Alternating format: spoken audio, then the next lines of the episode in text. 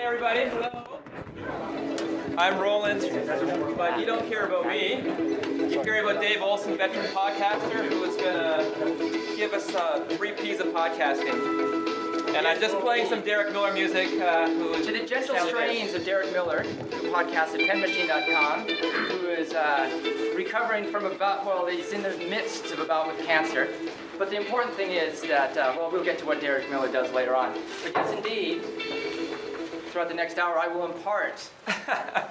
the, and, and it's easy being a veteran podcaster because podcasting has only really existed as a, as a thing with a name for a certain amount of time. Well, what, a year and a half, couple years or whatever, right? So yeah, vet, veteran podcaster. And, uh, in my over a year and a half experience, I've learned a lot. And, uh, and so I'm going to uh, dump a huge amount of information because I kind of obsess over learning stuff and trying it out different ways. I have a hunch that every almost any question that you will ask as I'm going through, I'll probably cover by the end of it. But yeah, there'll probably be some time for questions at the end.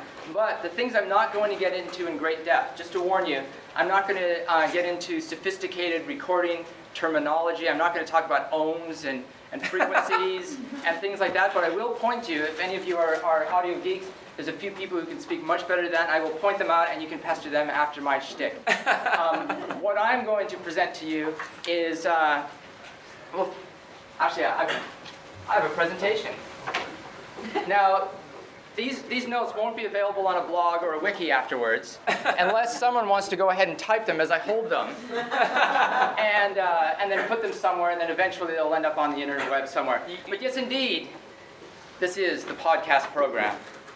And I'm going to start off by talking about the planning of the podcast. And you're going to have to indulge me a little bit because when people get a notion to do something, they want to just jump in and do it, and it's like, oh, I don't need a plan, I'll just figure it out as I go along.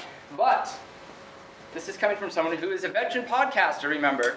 And not only do I make one podcast, I make about six or seven podcasts, or thereabouts. And uh, with the things I'm going to tell you about planning, it is going to make them uh, help you set up a process by which you can make many uh, podcasts and keep them all organized. And that way, really the important thing is you're wanting to embrace your passion and get your word out there. And you're not going to want to fart around with spending all your time organizing audio files, which I spend a hugely absurd amount of time organizing because I'll record a bunch of stuff and I'll stick it up there. I'll, I'll sort this later. yeah. yeah. And uh, so, so I've, I've done all these hard lessons for you, and, uh, and really for me, I could really give a shit about the technology, you know, and, the, and computers to me are like washing machines, man. I don't know how they work inside. Just tell me the knob and where to push it. And that's what I use the computer for. Um, it's just to spit out this stuff that I, uh, that I got up in here. Um, and really pontificate. I'm not sure if pontify is, a, but it fit on the paper better than pontificate. so I would have had to have the, the legal size paper. But really, um, and I'm not going to get too, too all about the revol- uh, revolutionary aspects of podcasting, but all of a sudden, even more so than a, a blog or a pirate radio station or almost any other media, since the Gutenberg Press, you have a platform to pontificate to the people and express your opinion on no matter what hobby you're passionate about. Now, podcasting has been kind of co opted by the mainstream media. And uh, now you can get uh, HBO, it has a podcast. And like I started doing a Canucks podcast a year and a half ago. And now the radio station that covers the Canucks game, they've come up with an idea. They're going to podcast. yeah. I wonder where they got that idea, huh? When's the royalty check coming? But I'm going to specifically talk about kind of homegrown podcasts, right? You know, mainstream media refactors a lot of the content they're producing, and also uh, some corporations will do that. They'll be like, oh, we can pod- podcast to attract more people to buy our shit. And I'm vaguely guilty of this because I do have a day job. But um, what I'm, uh, what I do for the corporate kind of thing is the same kind of shtick. Um, and it's all about being authentic and kind of acting that same thing about the homegrown um, attitude where it, you don't get so hung up on, on equipment and sounding like the guy on the radio who's working with $100,000 worth of equipment and an engineer and a producer in a studio. You're someone who's got, you know, something to say and you don't have a lot of money to spend doing it. If you have a lot of money, let's talk afterwards. and I'll give you the special private part two of the lesson. but we're doing this. We're doing this for pleasure. We're not doing this for profit. I will tell you some ways that you can get, uh, you can make some money off your podcast. But really, to me, that's really beside the point. And if you knew that I actually had made probably about twelve dollars in the year and a half doing my podcast, you'd probably leave right now if that's what you're interested in learning. But I do have something that's more valuable than money, and that is getting free stuff. Free stuff. It's almost like getting paid. But to get a few things straight, uh, when we're talking about podcasts, because it is kind of a new thing, and it has, like many of these other Web 2.0 technologies, it's a little bit unfortunately named. People say, oh, you make a podcast, but I don't have an iPod. Well, if you don't have an iPod, you should go to more trade shows and take business cards and enter them in the fish bowls, because they give them away like crazy, right? But uh, it has nothing to do with iPods. Um, really, the, the, the characteristics I would say that make a podcast a podcast that they're portable. They live up there somewhere on the internet, and you can grab them, you can listen to them on your computer, you can listen to them on your MP3 player of whatever brand you choose. You can burn them onto CD. You can, uh, there's other ways to listen to them. Listen to them on the web page, whatever. I also think an inherent characteristic that makes a podcast a podcast is that they are subscribable through the wonders of RSS or Atom or whatever flavor of uh, federation that you want. They're subscribable. Um, does anyone use iTunes? use iTunes. What's There's a little button in there in the podcast. Another unfortunately named uh, product. Um, there's a little button in there that says subscribe. There's a million ways to subscribe it. Some of you read blogs, maybe have a blog. Same kind of thing, except it's audio instead of a blog. But how would you describe what a podcast is to your grandma? Well, I'd say, oh, Granny, it's a wee little internet program. it's, you know, it's like uh, the audio. It's like, you know, some talking and some of me, uh, you know, some music. But it's a wee little internet program. So really, that's the critical thing that you, as a potential podcaster, must produce is the wee little internet program. All the rest of this shit really just kind of happens through this, uh, the wonders of, you know, RSS and federation and all this kind of crap. So, you've decided that you want to be a podcaster. First, you must spend a lot of time planning. And when I say a lot of time planning, um, you know how, like, when they start a new TV show, the first TV show has to have the theme and the opening credits and all this stuff, and those that go on through all the other things. And you, when you ever go back and watch the first thing, the first series of a TV, you're like, oh yeah, that's the episode that they got all the little clips from. But before they could make that first episode, they had to have a theme song, they had to have a script, they had to have characters. And so, really, before you go in and fire up the microphone and start your own show, it really behooves you to take a notebook and go out and sit somewhere comfortable and think about really what it is that you're getting up to here. And again, some people want to. Want to tell them this, you're kind of roll their eyes. Oh, how hard can it be? I listen to your podcasts. I know how much effort you put into them. but, um, but really, you have to establish your point of view and what it is that you're, uh, um, who you are, and how you're talking to the people. And when I say um, your point of view, it's like, are you someone who's um, going to educate people? Are you going to do a bunch of interviews and that's sort of your shtick? Are you making basically a mixtape for your friends, like our friend Crazy Wanda describes her podcast as? Um, really, what's what's the point of it? And the sooner you get your head around this, um, the more fun you can really have with it because you kind of give yourself some constraints to work within. And really, it's not about the constraints because there's really no rules. But in order to make something you can be proud about, um, you know, Richard was talking in the in the present presentation earlier about how he looks back at his blog post from a few years before and goes, ah, I'm so embarrassed. And I hate that. So I like making them pretty decent right from the get-go. Your first one is not going to be your best one. Accept that fact. In fact, each episode will likely get better, both from a content standpoint and from the technical and production kind of standpoint as well.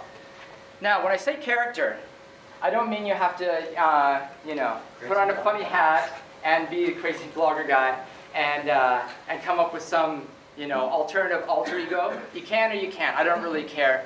But you have to kind of figure out: Are you positioning yourself as an authority on some topic? Are you acting like their buddy?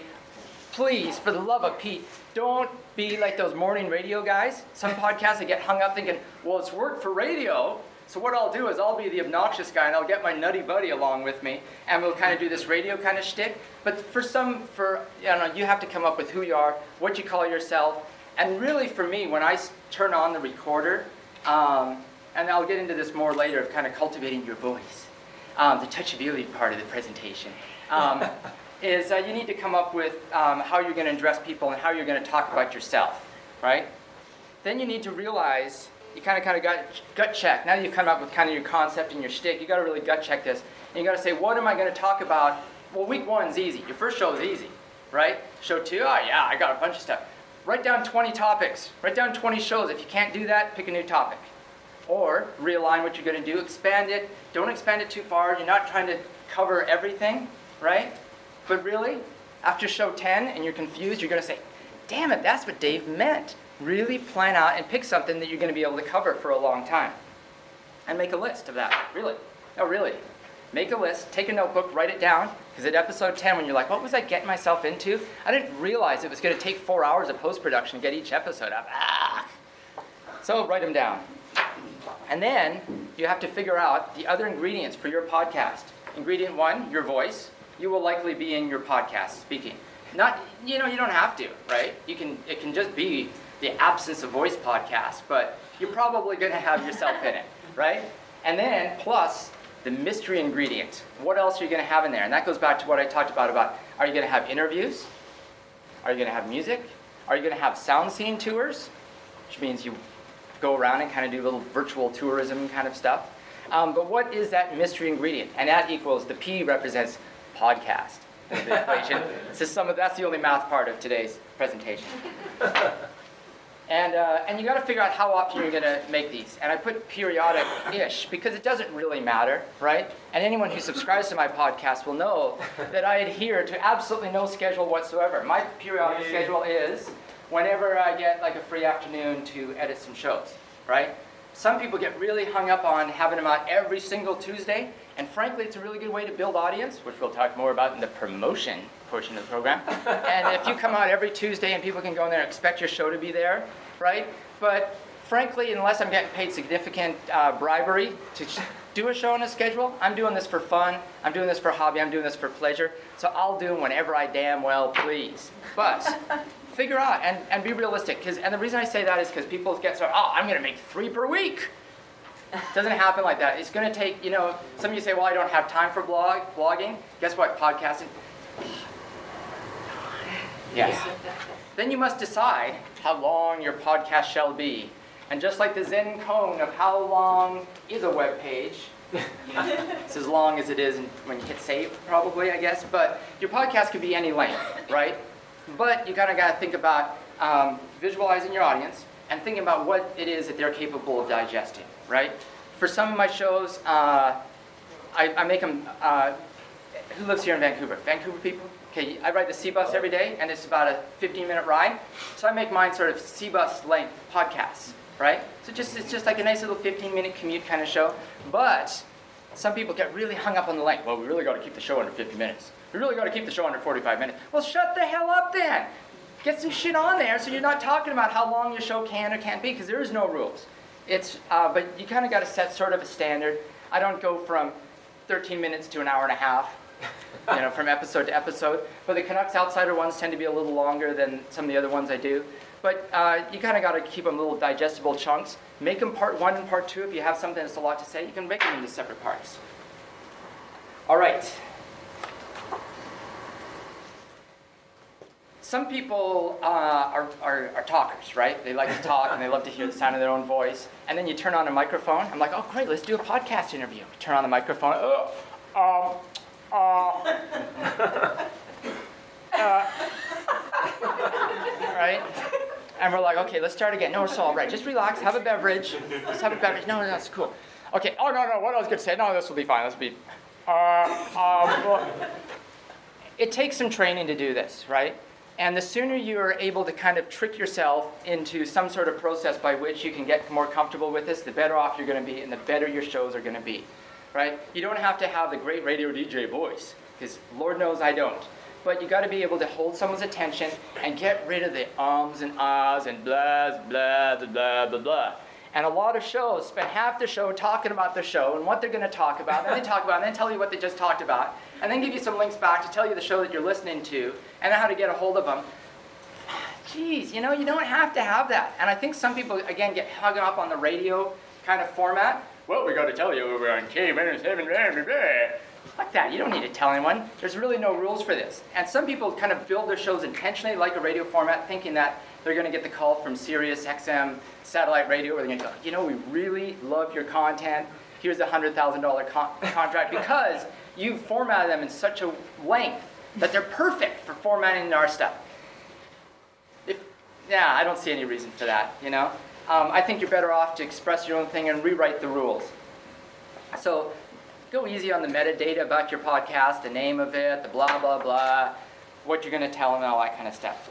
So here's the touchy-feely part where you have to embrace your internal dialogue. To translate that says, get used to talking to yourself. Okay? Um, what this means is when you turn on the microphone, and I mentioned this earlier, I kind of like, you have to get into your groove because you can't be thinking about what you're talking about. You just have to talk.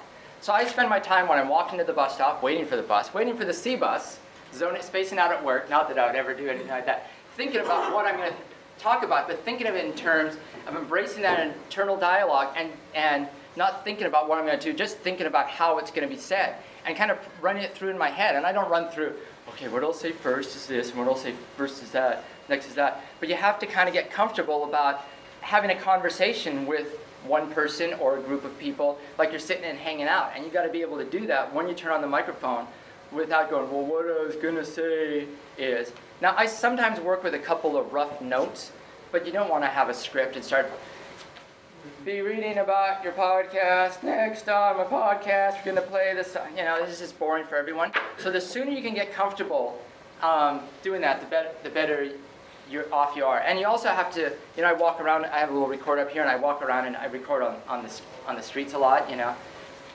and you know, it it seems kind of goofy, right? Around, I got my headset on, and.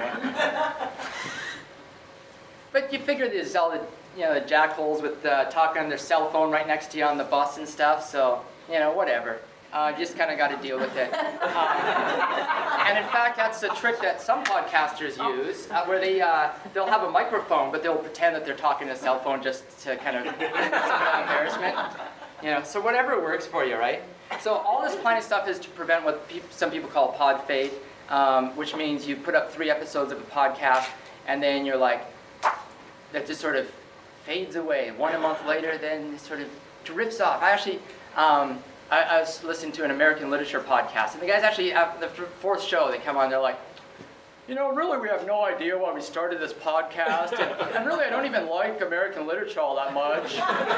They've been reviewing The Great Gatsby and trying to like do this this scholarly review of The Great Gatsby over four episodes, and it's like some 20-something college students, and it's like, you guys, you really should have you know, embraced what it is that you give a shit about and made a podcast about that, and maybe taken a book other than The Great Gatsby that's been shoved down every, uh, you know, North American high school student's throat for the last, uh, since about 1937, and maybe mix it up a little bit, you know? And maybe do 10 minutes on that and 10 minutes on that rather than trying to like, well, we're going to deconstruct chapter one today. Because that's just, just boring for, if it's boring for you making it, guess what? It's going to be boring for your audience, okay? So, that's planning. Next, thou shalt produce thine podcast. And there's two steps to this. That's it. There's only two steps. One, make audio. Right? That shouldn't be too hard. and then two, put it on your blog, or you know, link to it on your blog, and really all the rest of it is automagic. And I'll give a little bit more detail as we go along about this, this step two. But let's dwell for a moment on step one, which is making your audio, uh, making your audio. Um, ingredient one, tool number one that you shall require is a mic, a microphone. and microphones come in uh, cheap, uh, slightly more expensive, or consider, you know, very expensive. So um, I made you a picture of that. On your left uh, is uh, that's your that's your headset mic. You can get those for like about five to twenty bucks or six. You know, I, don't, I have no idea what they co- cost. The set I have I stole from Jay about a year and a half ago, and uh, and they're they're they're cheap. That's the good news. They have the headphones built in. Um, the downside is the quality is mediocre, but yeah, it's good enough. It's good enough, right? Um, and uh, uh, your next one you can try is spending a little bit more money and getting a handheld mic, like this one here. I invested almost $100 in this. And uh, it's not fancy, but it's very serviceable. Um, in that case, it's an eighth inch. You see here, I put some um, some technical data. Here's your technical data. eighth inch, That's your mini ones, like your headphones. And then XLR, that's that big round ones, like these ones here. I had to put that in just for the visual aid. It's got three little holes there. And then in between those is the quarter inch ones, and those are like the big old timey headphone ones, right? I have microphones using all three different kinds, and the fact of the matter is, you can spend, you know, up what you know from a 100 up to a 1,000 bucks probably on these, you know, fancy studio condenser mics that are made for, uh, you know, making you sound fantastic. But really, that's if you're going to get to that point, you're probably going to want to get some other uh, uh, recording gear to take advantage of that, because you kind of got to have, uh, you know, you can't put a great mic and uh, and just suddenly think that everything's going to sound fabulous. But really, I would say for starting out, if you're going to have a show that's you talking, playing a little music, maybe having a guest on doing an interview, go out and spend 20 bucks and start with these. Then sort of uh, see where your show's going, see what kind of things it use, um, and, and maybe try one of these if you're doing some kind of field recordings. That's the reason I got this one here, because for, going out, uh, out and about. Um, the headphones don't really record, you know, you can't really hold the thing like a microphone. Hi, how's it going? It looks, it's a little bit clumsy. Here, put these on really quick. Um, so the, the little stereo, handheld stereo mic, it works great. I take it everywhere, um, even places where I'm not technically supposed to, like into, uh, uh, like I went and recorded the Dalai Lama's lecture at GM Place with that. And uh, yeah, I'm, I got Dalai Lama bootlegs, man. I think you are. Yeah, you got some Deepak Chopra for me, man, we can trade. so then, you will need a recording device, something to record these things that are coming in through your microphone. And you have a, a choice of different devices. Um, many of you have uh, these laptop computers, and uh, those work. Uh, those work quite well. Um, I, I used to use an Apple iBook for the. Um, well, I won't get into the problem with that. But um, what I did is I got a little uh, thing that sticks into the USB port and gives you some little uh, inputs and outputs for your uh, microphone and your jacks. You can get a, if you want to get fancy, you can get a FireWire interface, which is kind of like this, you know, piece of audio equipment that plugs into your FireWire port. Then you can stick all kinds of mixers and microphones and multi-track in there. And you can get all fancy. But really, the lowest common denominator is you, everything that you need to do this is probably already on your computer. And the things that you need to do this are an in jack and an out jack. That's it. Um, you can also do this um, using uh, a telephone. Uh, these, uh, these little portable cellular phones folks have. a lot of them have an audio recording mode on them. Some of them are really poor quality, the .amr files or something they're called. They're more like recording like note to self, buy more milk, right? But um, some of them have integrate, you know, integrated recordability that's, that's pretty decent quality, especially if you're kind of doing, you know, here I am at the Dalai Lama, you know, um, and, and it's serviceable. Another thing I do sometimes is I have a voice over IP um, answering machine thingamajigger, right? And so I'll be somewhere I don't have my portable recorder, and I'll phone into my and leave a message for myself, but it's like a long-winded seven-minute message. The VoIP server emails it to me in a little uh, WAV file, converted in MP3, and yada yada. And it sounds like you're out there talking. It sounds like a phone message, but it's kind of a neat effect if used, um, you know, in moderation. Uh, or you can use, you can spend the big money. And I'm, I'm, I'm a bit thrifty, right? But I broke down and I bought myself a, a fine device called M Audio. It cost you about five bills. I was the first one in Canada to have one of these. Someone proved me wrong. And uh, the thing that's great about this is if you're an audio geek, you can go in and out with the quarter inch headphone jacks or uh, microphone jacks. You can go in, uh, and it's got all kinds of ins and outs and all kinds of little doodads. You can record right to MP3 or to WAV. You can record it at like a, a higher standard of MP3 than you'll eventually encode it down to. So you can get some fantastic quality with that. I use all kinds of different mics with that. I use it in all kinds of different situations. M Audio micro track. Yeah, compact flash slot on it. Count, compact flash slot. So you put in a half gig in there. I can go like nine hours with the recording, and uh, and so you can fit tons of stuff. And obviously the form factor of it is really small and handy, so you can take it anywhere. So you you can get your own Dalai Lama bootleg. um, but the recorder is nice. And now on the market in the last year and a half, there's been several other things like this come out. There's also devices that will uh, apparently turn your iPod or MP3 player into some sort of recording device.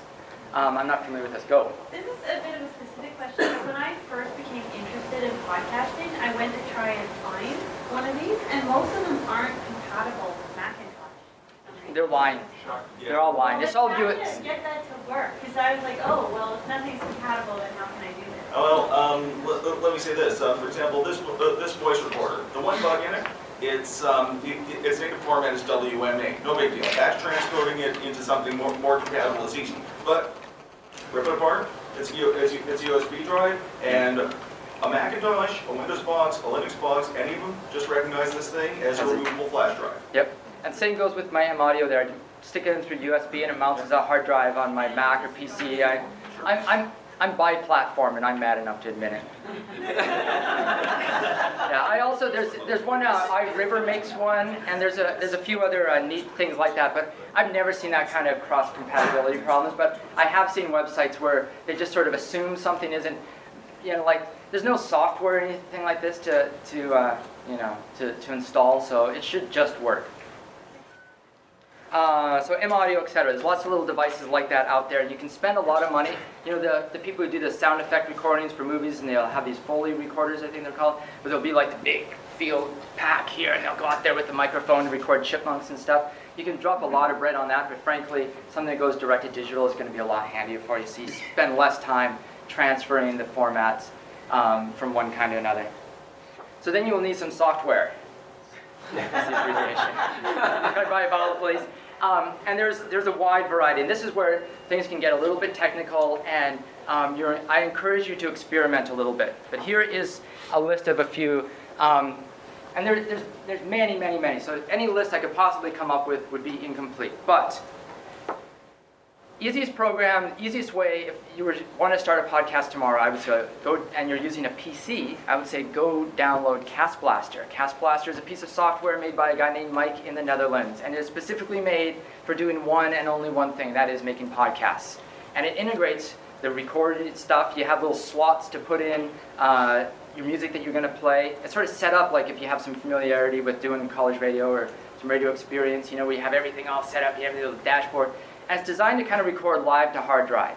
Cast Blaster is designed for you to have all your shit ready to go, all your little jingles and promos, and you sit down with your headphones, and bam, you sit down for and record the show basically real time.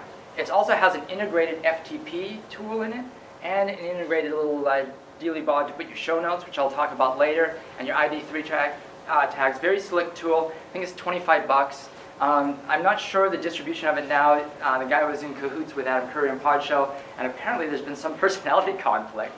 Oh, heaven forbid. that- Did the blogging or I podcast? have no idea how that could happen. Sterling reputation for that gentleman. Um, there's a similar program for Mac called Ubercaster. I personally don't have much experience with it, but I know several people who are very enthusiastic about this program that, like many other applications, is in perennial beta. Ubercaster. I think it comes with umlauts over the Uber, but I'm not sure uh, how to put those in your URL. Mileage may vary. Um, I, I've done most of my podcasts, for better or for worse, in GarageBand. It's a program that comes with your Macintosh computer for the most part, iLife Suite. And and, and you know, it's not designed specifically for making podcasts. They've kind of kludged it to make it a little bit more podcast friendly. Um, it's a it's a program made for um, recording multi-track music and constructing songs through loops. But for some of my shows, especially when I'm out uh, with my little M Audio recording stuff here and there all over town, I'll come back. I'll have 20 clips. I'll throw out half half of them, um, and then I'll take all those. I'll put them into GarageBand. I'm almost build the uh, the audio program like I would, uh, like I'd make a painting. It's sort of collage things together and drop things in. So I'm kind of doing this non-linear editing. So unlike Cast Blaster, that as you say, it is pretty much unless you really want to go and and, uh, and and chop up the concrete, you have infinite flexibility with GarageBand. The thing I don't like about GarageBand is um, it requires another couple steps in your workflow afterwards that Cast Blaster bakes in.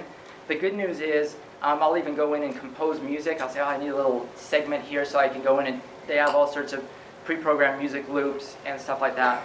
Um, and you have fantastic micro control. Like if you really want to get obsessive and you said something on your recording, the whole clip's great except your one thing that makes you sound like a jackass. It's really easy to go in there and, and clip that out and edit it. Um, there's also a program called Vegas that Sony makes that a lot of people love. There's another one called Audacity that's an open source something or other. My problem with that is it didn't have a real smooth way to export to uh, MP3. Maybe it does now, but I'm not one to spend much time figuring out new shit. I want it just to work. Um, there's also schemes that you can record directly onto a website. They do a little flash plugin, it enables your microphone. Um, Hipcast or Odeo would be examples of these. You can record a show talking at your computer. I never do this, but it exists. I feel it uh, clumsy enough talking to myself, but talking to my computer, having a conversation, and then going. And, and the quality's not fantastic. It's going to sound, you know, this, I mean, it's just recording off whatever mic and then going through all these different layers of compression. So it's not really the best way, but in a pinch, and again, it depends on what you're doing. If your podcast is just to get some information out to the people, some announcement and dates and times and stuff, that might work out great for you. So you've got your mic, you've got your software, you've got your recording device and all that. Now you need a studio. And your studio is just a place that's semi-quiet. You know, like you all have like your office at home where you got your, you know, um, all your crap pile up on top of the desk and computer in there and stuff. Um, it's really nice, especially if there's youngins around the house or the spouse is watching American Idol in the background. You need a quiet space to do your podcast editing. It's going to be distracting. Plus, when you just need to go in and record a couple little snippets to sew things together, it's really nice to have it quiet. Quiet space. And it's also very important to have a beverage with you. this will prevent you from having to get up to go get a beverage, and while you're recording, it's easy to get, uh, you know, all worked up and dry mouth. And plus, you know, beverages are just nice to have. And, and, uh, and frankly, the beverage choice is up to you. No, like I said, in podcasting, there's no rules, man. Just don't spill it on your recording equipment. You know, you spent 20 bucks on that mic, don't screw it up. so now, earlier I mentioned there's the mystery ingredient. There's you plus the mystery ingredient for your podcast. So now you've decided what that mystery ingredient is, whether it be interviews, music, or whatever. This comes one of the, the fun parts. This, this part here that I'm describing now, this is actually the fun part too, is the hunting and gathering for finding that other stuff. So this may involve you going out and recording interviews. This may involve you going out and, and bootlegging the Dalai Lama or collecting music um, or whatever it is. But you must assemble those things and have them all ready. Because if you start editing a show and you don't have that, and you got to go start searching around, it's just a pain in the ass, and gets and it kind of reduces uh, your your efficiency from doing all this. So the first thing you must hunt and gather is a theme, because a podcast must have a theme. Frank Zappa once said, "A country must have, in order to be a country, a country has to have an anthem and a beer." correctly. And for a podcast to be a podcast, I really think you should take the time to find a theme song. Because kind of like, like I said earlier, like the pilot, you know, your first show is really going to be the template for all future shows. You will improve, you will get better, they will sound more serious and experienced and veteran, but really you got to begin as you wish to continue. So, finding this music, um, well, there's a, few different ways to find, and this is talking about music for that will become your, your intro theme. Your intro theme, I'm, I'm just talking about finding a snippet of music that's not an RIAA, you know, like this rights clear, something you can use, and recording something that says, this is the name of my podcast on top of it. There's your theme song, you're done. Take the rest of the day off, right? so then you go out and you find some music um, that you're going to put in there, because I'm going to assume some of you, like most of my podcasts don't have any music in them. They might have some background music or some transition music, but it's not like, you know, verse, chorus, verse. But um, there's a great resource just to go out there and get music. And, and I'm a guy who enjoys his music, but um, I'm, I'm, like I watched the Grammys the other day, and it was like, well, I know the police, but here are all these other folks. Please, coming to Vancouver, anyone going? That's right. First night. Bankrupt. Call, call Sting, he'll lend you a few bucks. I heard he's making good money these days. But there's uh, a, a wealth of resources out there for you to obtain what sometimes people say pod safe or rights, rights cleared music. It's basically music that you're not going to get sued for using, right? You cannot, much as you want to go out and play the Foo Fighters for your opening theme music, because someone will come after you. I'm sure Dave Grohl is a very nice guy, but his agents aren't. So, first place I would suggest you go is PromoNet. And again, I mentioned Crazy Wanda earlier. Um, She works for this company IODA, and they have they form relationships with record independent record labels to say you are an independent record label and you do not have the time to get your shit on iTunes and get it out there to people. So we're going to help you promote these albums. And I have found so much good new music here in the last six months that I have no interest whatsoever in that album that the Grammys is spewing up. So PromoNet, fantastic. You, it gives you a little code snippet so you can put it in your show notes, which I'll discuss later. And you get a track that you can use. The bands, the labels, podcaster, the audience, we're all winners. Except for the RIAA who are missing the boat. Um, Adam Curry also has PodSafe Music Network. Your mileage may vary. It's a disorganized mess, but it's stuff up there. Um, if any of you uh, are into music, then you probably have friends who have bands, and most bands have much uh, to paraphrase Tim O'Reilly, I believe, have a much bigger problem of obscurity than with piracy. And they would very much like to uh, have you play their music on, uh, on your podcast. And so whenever I meet guys who have bands, I'm like, dude, hook me up. Give me a CD. Give me some MP3s. Many, many, many people out there, even on MySpace and whatever. It's like the bands are using MySpace these days, it turns out. So you go to there and say, hey, I'd like to play your song on my podcast. And they're like, oh my God, that's fantastic. and then they'll blog about it, and then that gets into more of the promotion stuff we'll talk about. So, uh, and then I, told me that I destroyed his punk rock credibility. okay, po- podcasts are punk, man. There's, there's no, uh, there's, That's what I tried to yeah, he's, he's missing out. He needs to, he needs to go have a talk with Joey Shithead from DOA, and he'll set him straight. um, uh, so, and then I listen to KEXP and uh, some of these other uh, podcasts, and I'll, and, and they sort of act as filters for the music for me, and I find stuff there I like, and, I, and then I go track it down and see if it's cool, then I use it. I put a thing on the, someone's blog and say, hey, I'm using your song, everyone's happy. And then over the years, I collected a shoebox of people's uh, of friends' cassette tapes because before, like, I would just ask for their cassette tape before their CD. And uh, so recently, I have taken that shoebox. It have gone with me from country to country, um, and I have an international smattering of crappy cassette recordings from Okinawan folk music to bad Japanese metal. And I've taken those in a cassette player and uh, and run them in my. I capture them on my um, M Audio, convert them, clean them up, and all of a sudden I have all this old weird music that I can drop in here or there. So um, there's lots of ways to get music, and that's part of the fun part. So enjoy that part. Um, you know, uh, on uh, on the radio they have all those little things I was making fun about about you know the little promos and, and, and teasers and jingles and sweepers and all these things that are just uh, or show ID tags. You can have some fun and, and make some of these things up to kind of transition between talking segments. Like I said, a lot of my podcasts are talking, and so in between the little segments, I'll need something that's like a little sound effect or someone saying something like this name of the show, or hmm, I wonder what will happen next. You know? So in the radio parlance, I believe those are called uh, sweepers and such, but really I have no idea. but remember, um, you don't have to do any of these things because really it is important to remember that podcasts are punk. There are no rules. You can do whatever you want. There's very little cost associated with this. You can do this for 20 bucks or less. You can have your first podcast up. So do it however the hell you want. Um, but if you want to do it for a long term, it's better to sort of make your own rules for yourself, but don't take anyone else's. And then, once you have those rules in place and you've got all your stuff, you can work on producing your shows better. Now, my first shows, um, you know, I had a real problem with getting the audio quality. Like, I'd listen to my shows and I had to really turn them up, and then listen to someone else's shows and I, ah, it's too loud, I have to turn it down. So I've got a little bit more obsessive about keeping the levels up. And I don't know any of the technical terminology, but there's the you know the little equalizer there in the program, and I fuck around with the equalizer until it sounds better, right? And then I see the levels, and you see when the levels are peaking, you know, the little red light comes on. Put it up there until it's just uh, just below when it's peaking. And uh, I'm sure there's people who can talk at much much greater light about making your show sound fantastic. But really, it's your, the difference is in your ears. Listen to your shows, listen to your shows, listen to your shows compared to other shows, listen to your shows again export it like with GarageBand. Sometimes I'll export it four or five different times with different mixes to try to get it sounding a little bit better. Once you find kind of a routine that works for you, it gets a lot better and everyone's happier because it's easier to listen to. Um, it's one thing to record it, you know, on a web page or on your phone and have this crappy recording quality. It can sound neat for a little bit, but really to ask someone to listen to that for 20 minutes is, is really hard on the ears. So do people a favor and try to produce it better. And I'll give you some podcasts that um, will uh, um, help you do that. And then, so you've made your audio program. With all that vast knowledge, you've made your audio program. Now it's time to polish it up. You know how when stuff comes up in iTunes it has a description and the name and all that stuff? They're called ID3 tags.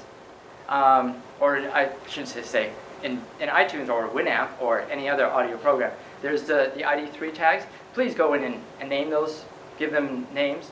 And it's a matter of, uh, you know, whatever program you're using, Cast Blaster or whatever, um, you can go in there and give the show a title, give the show a description.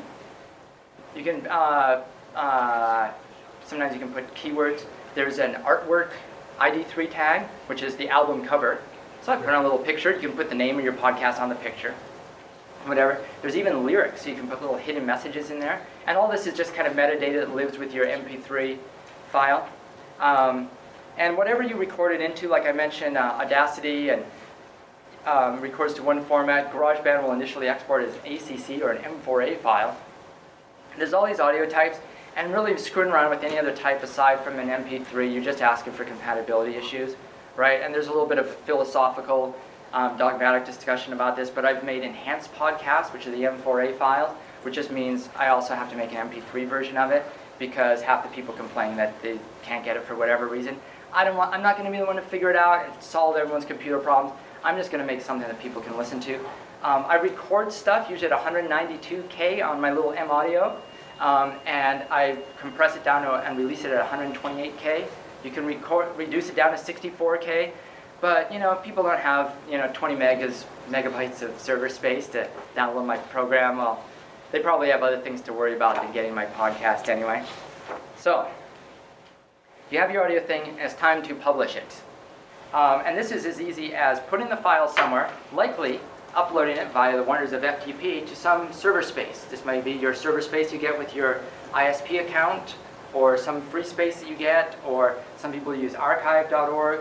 There's some of these services that specifically cater to podcasts like Libsyn. I have a plain vanilla uh, web hosting directory. I upload the stuff up there. And then all you do is, uh, um, well, you make a blog post and you point to that MP3 file. And we'll talk a little bit more about that in a second. But in that blog post, you put the show notes. And what are show notes? Well, um, up until about probably the 20th episode of most of my podca- podcasts, I didn't really know or care what the show notes were because I was just hand making an XML file and they didn't really have a blog to go along with it. But now the blog, I, uh, I don't really expect people to go visit the blog for my podcast. The blogs are just an engine to drive the podcast to uh, bake in that RSS stuff. So the blog post might look something like title, two sentences about the show, a picture, and then the, and all that stuff is just kind of bonus because the critical part is a link to the MP3 file. Okay, that's the critical bit, and that's the mystery that most people get. They think there's a big complicated process. Just say download my podcast, make that into a link, go into the MP3 file. Really, trust me, it's that easy. So you got your show notes. You can put in, and this is where when you play music from these musicians, you got a promo net. When you uh, when you've talked about something in your show, you want to give a link. That's where they go is in the show notes. And then in your show, you can say go to the show notes to get that URL instead of spending half your show going www.whatever.com. Just say go to the show notes.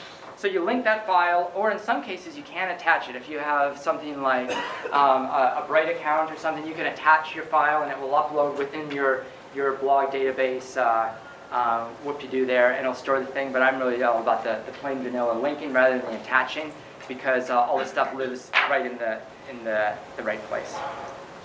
So that's all there is to it. You make an audio file, you put it up to your blog. I told you there's two steps. Okay? Make sense? Good. Now you must promote your thing. Now this is, assumes that you really give a shit about people coming and listening to your podcast. um, I don't get hung up on the on the ego part. I don't track um, subscribers uh, religiously because frankly it's it's a lot of work because of the nature of your podcast. It's going to be reaggregated all over the place. Um, I'm going to talk here about directories. There'll be people pulling it out from over there, from over there. Some people just click on it on the page um, and listen to it there. There's all sorts of different ways people get your podcast. So really, I gauge the success of my podcast on one, the artistic merit of the content I am producing, and that's purely subjective. And I'll tell you. 5.0. And two, um, user feedback. You know, uh, I don't expect people to comment on the blog, but it's, it's really nice when people send you an email how much they enjoy your podcast. so promotion, and this is, uh, and I'm not going to uh, get all markety on this, but it's really it's about um, making a brand, branding your podcast. Right? You've given your podcast a name. Hopefully, it's something other than Bob's podcast. Maybe it has something that describes the content. Maybe it doesn't, but maybe it's something catchy. Maybe there's a little pun in it. Um, it doesn't really matter, but whatever name you choose, I would suggest you don't start with the word the, because there's a lot of other podcasts that start with the word the or the. And, uh, and you also uh, um, pick a name that's a little memorable, right? It's going to stand out. And it's just going to save you a lot of uh, hassle about telling people twice. Um, I'd say pick one that's easy to spell, but you know, uh, I don't always follow my own advice on that. So you're going to brand your podcast a little bit. But the first steps to promotion Um, and this step here could almost go into the production. And this is, uh, this is a, a, company that provides a service, and they're called FeedBurner. They provide a very valuable free service. And what this service does is it takes your feed from WordPress or TypePad or, or Bright or whatever blog platform you're publishing your podcast on, it takes your feed and it kind of tunes it up and gusses it up a little bit and makes it a little bit more universal for all these people listening to it in all these sort of different ways. It's not a required part of the thing, but I find it saves a tremendous amount of time and hassle because it really tunes a lot of things up. It's free. It's also cheap. You can get like some bonus features or something for five bucks a month. But the things that it does, it um, it puts in some because like Apple iTunes does everything a little bit different than the, than the usual standard. So unless you put in your special iTunes description, which is the exact same words as your description, but it's your iTunes description and your iTunes category because it's a special iTunes category, and some of this crap, and it makes your it's cross-compatible for Atom and RSS, and uh, and it gives you a little bit of statistical stuff. Again, it's not required, but highly recommended. So that, um, and once you've done your FeedBurner uh, thingamadoo, then you can go and submit your podcast to um, iTunes. iTunes, do you? Yes, I tune. And you can list your podcast in there, uh, and of course it's free. They give you no user interface for you as a podcast producer if you want to see um, statistics or change your feed link or change any detail. Um, their their, their uni- uh, user interface is non-existent. You have a, a, a big shiny box that comes up and says, put the address of your podcast you wish to submit in there, and then it's sort of like by, by, by, the, by the, the, the good and grace of Steve Jobs, one day it magically appears in there. But the good news is once you're up in iTunes, that's where 70% of your traffic is probably going to come from. A lot of people, turns out, use this iTunes. But again, it's not required, but you're probably foolish not to put it in there. Even though some, again, iTunes does everything a little bit different, so you're going to have, you know, my only feed problems I ever have are due to some kind of uh, iTunes goofiness, iTunes choking on stuff. But deal with it aside from iTunes, there's Odeo and a thousand other uh, podcast directories and reaggregators out there, right? And there's uh, there's people who blog lists of them and say, here's the 20 current ones that are doing things and not out of business. A lot of these will find your podcast and reaggregate them without you doing anything.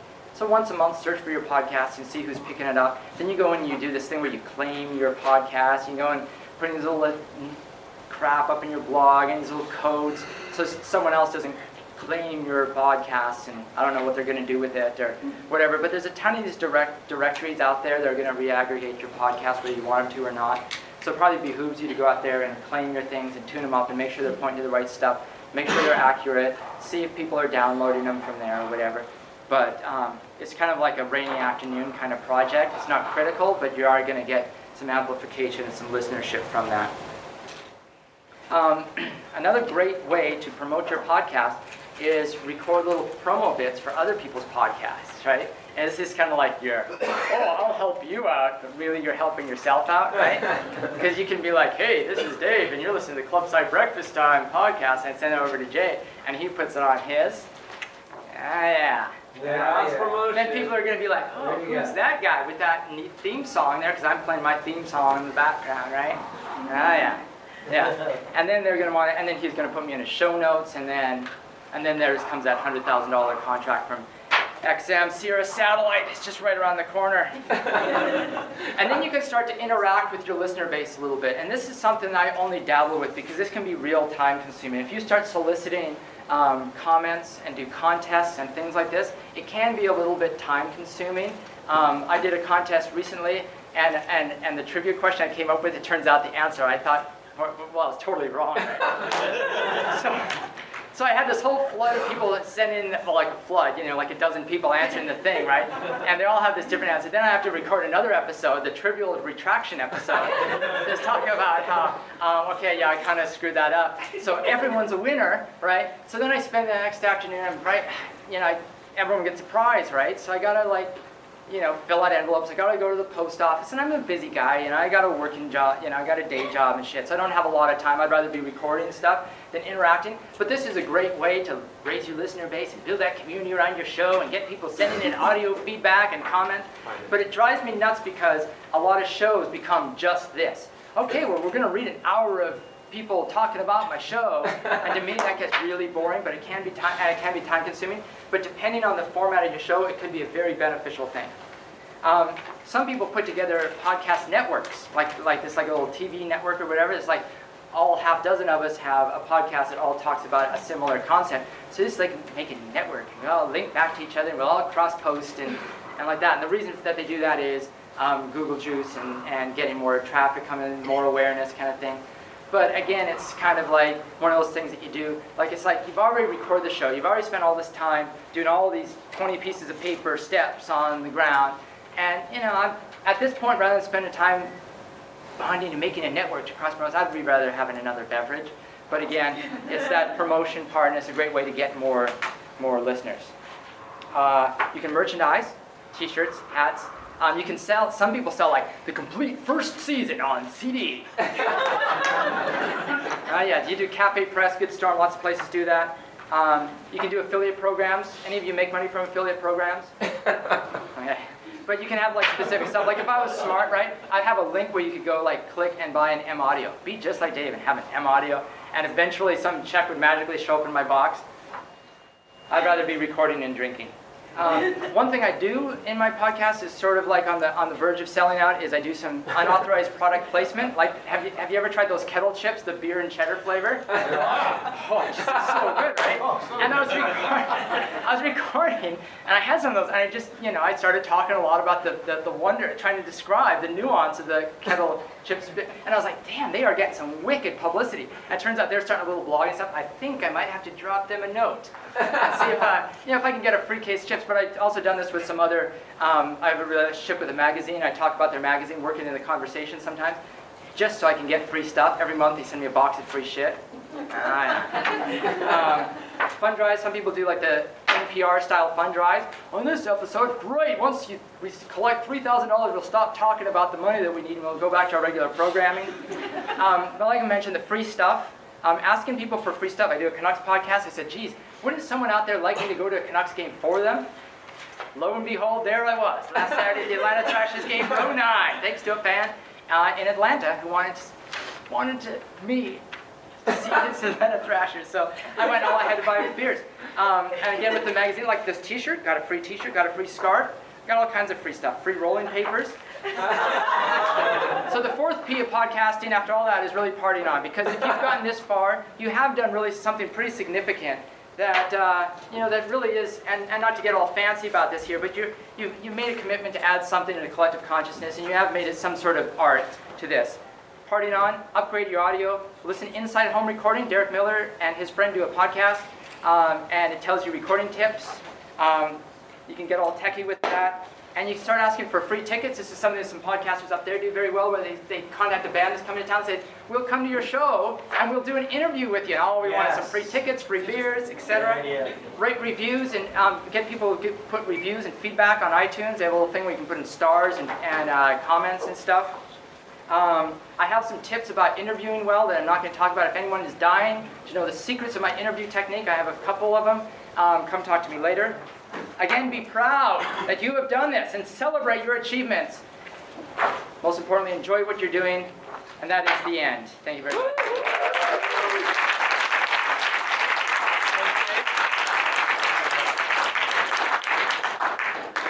You have 15 seconds for questions. Dave, I'll let you take care of that. I'll pick up your. Don't I get a roadie? Uh, my rider. Oh, if you want. All right. Questions, anybody? Go ahead, caller. You were going to talk about um, how people can make money. Affiliate programs, fund drives, merchandising. Have you ever heard of anybody trying to sell their podcast? Making money that way? Selling it in what way? Selling like the intellectual property? Well, yeah, like if you want to listen to that guy give a seminar on something. Paid subscriber model? Yeah, the paid subscriber model, I think that's a waste of everyone's time, honestly. I think that's the way to have your subscriber level drop significantly.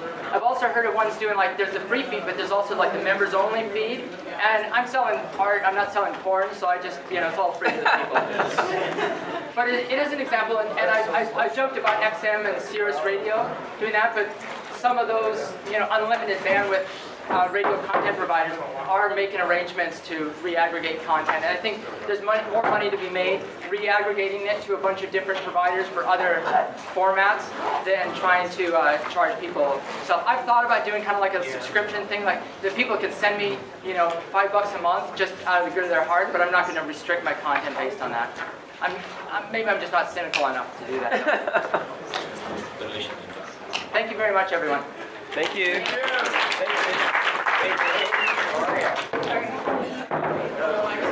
Can I get a picture of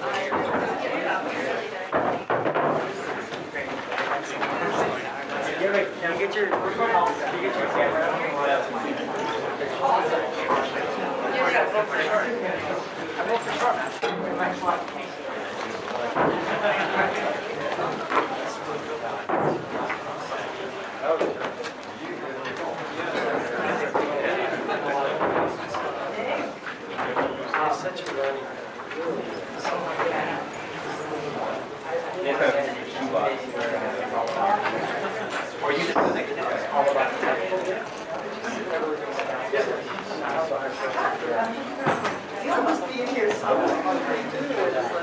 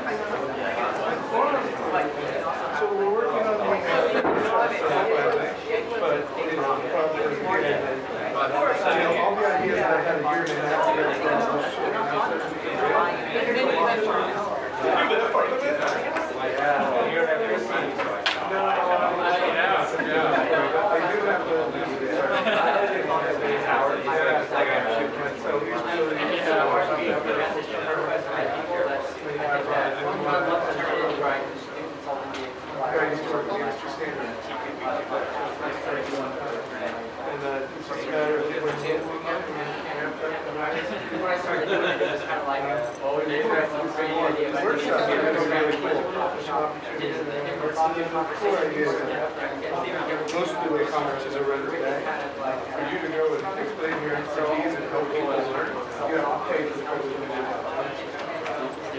It doesn't work. I asked to Vegas for a week, it three thousand dollars. To go help them do uh, There's like the way, it's like so forced, and they, you know, when I'm fifty a year. it's like you're trying to figure out- Oh, we're gonna have a full-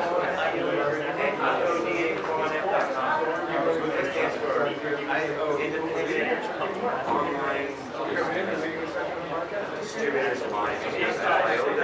inspiration. It's short, Jack take my notes inside. Man.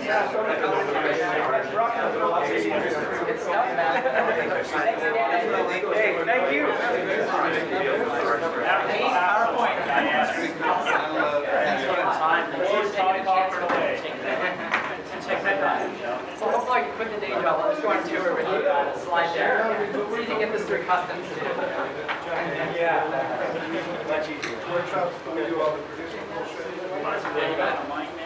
All the, uh, Pardon me? Uh,